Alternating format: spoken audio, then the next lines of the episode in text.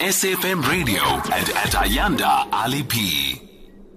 All right, welcome back. Joining us now, Social Responsibility Manager and Communications Officer for the Travel Corporation, Amanda Hardy. Amanda, thank you so much for joining us. Welcome. Thanks, Ayanda. Did you see how we ushered you in with some beautiful Egyptian music? Divine. All we were missing is just that uh, mystical attire, you know? Or a bit of a belly dance. Right, a belly dance. I can't, I can't promise that I'm any good at it, but I can sure try. Me too. I'll shimmy shimmy for you any day. Come on now.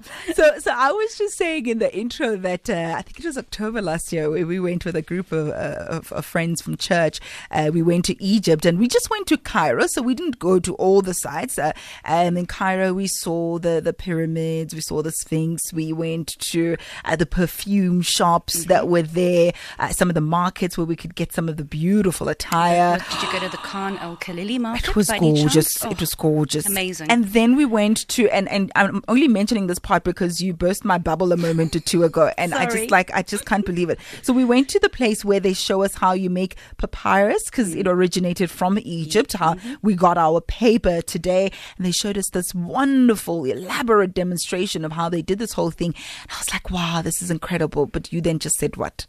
Just be careful in you in Egypt when someone comes up to you and sells you papyrus, papyrus in inverted commas. There is a little bit of a travel scam going on there, and unfortunately, that is the, the way of the world.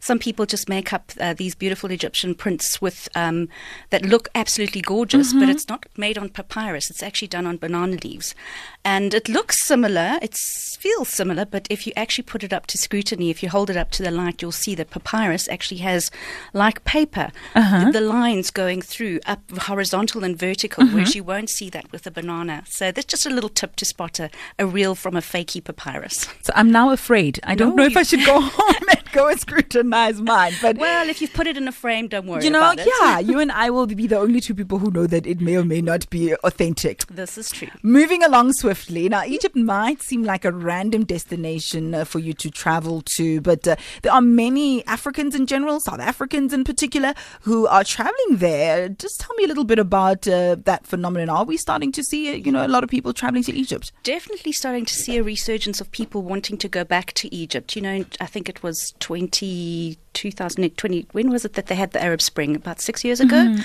Um, and you know, Egypt has always been a fantastic destination on many, many people's bucket lists for very, very good reason. It's, you know, a seat of humanity and Yeah. civilization.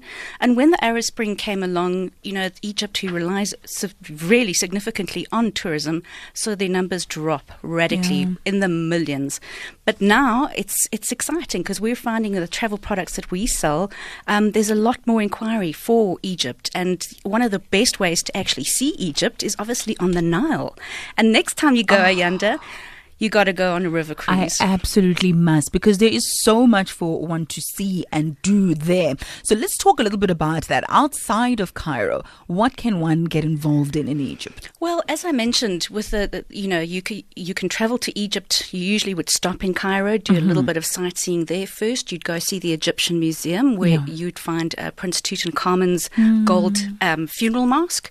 But they are building a brand new Egyptian museum, which they say will open, I think, in 2020 or 2021, and that's going to be close to where the airport is, and that's going to be massive. Because I don't know if you got the chance to see the Egyptian museum, but they have something like 120,000 exhibits. You cannot possibly see all of that. And to cur- curate it in such a small space, insane. So, Egypt, going there, starting in Cairo, is a very good starting place. And then I recommend a flight down to Aswan, which is where the High Dam is. Aha. And in Aswan, you will find uh, the start of all your explo- exploring.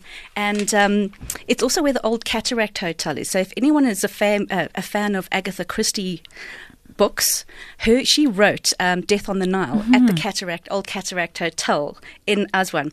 But there's a couple of very interesting things to see there. There's one is the unfinished obelisk, and um, I don't know if you've noticed uh, or if you've seen it when you've been in Washington. There's that huge obelisk that stands in um, on the, the, the plain to um, the, the Houses of Parliament, I suppose you'd call them, what we call them in, in America.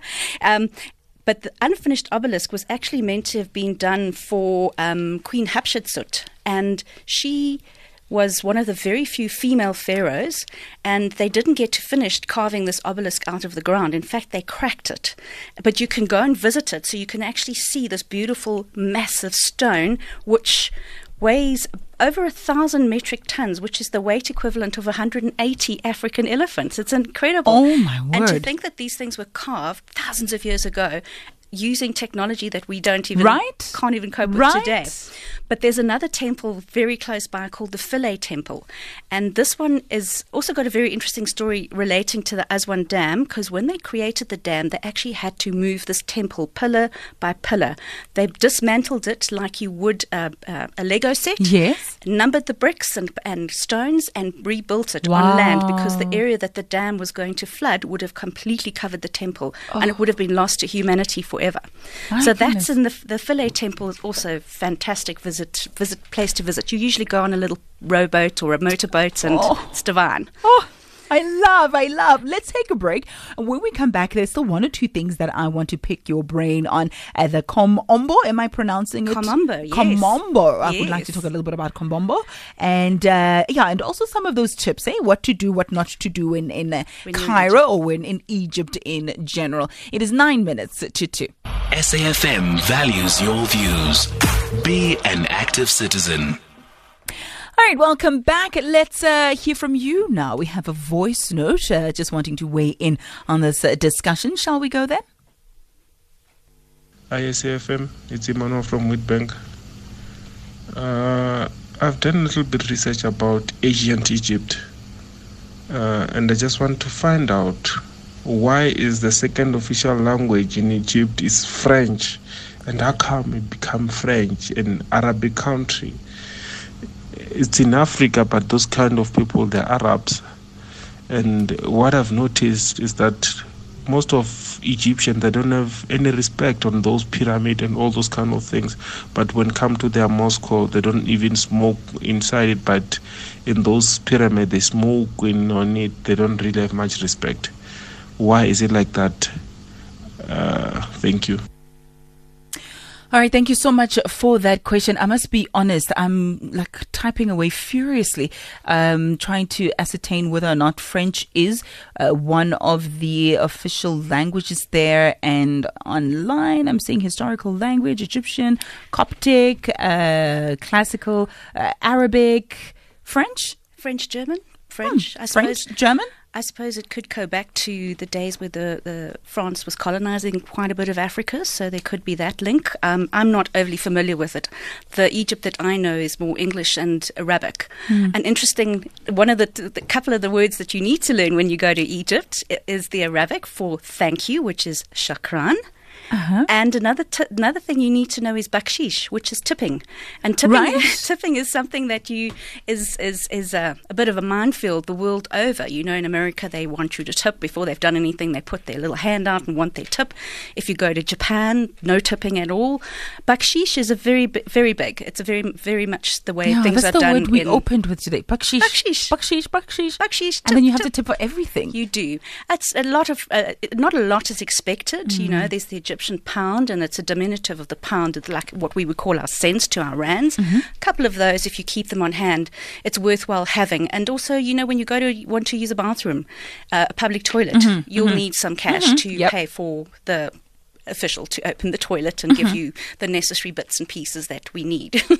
Yeah, I So- experienced that when we were going on a, a camel ride, and, and I was pressed, and I needed to use the restroom. Yes. And as I got there, you know, the gentleman was like, "Oh no, no, sure, you're welcome to go in. It will just cost X amount." I'm like, "But you know, but how? Where?" So Mm. I, I just remember thinking, "Geez, you know, we're, we're very spoiled sometimes here in South Africa." But there are some places in South Africa where you do have to pay, like, uh, Yeah. you know, at your garages or filling stations. But be that as it may, you know, the voice note mentioned that uh, some of the people are um, um, Not as respectful not as respectful as they could be. I must be honest, I didn't experience anyone who's rude, but the traffic. The traffic in Cairo is mental. If you've ever experienced it, you'll, Oh, you'll know exactly what I My mean. My word.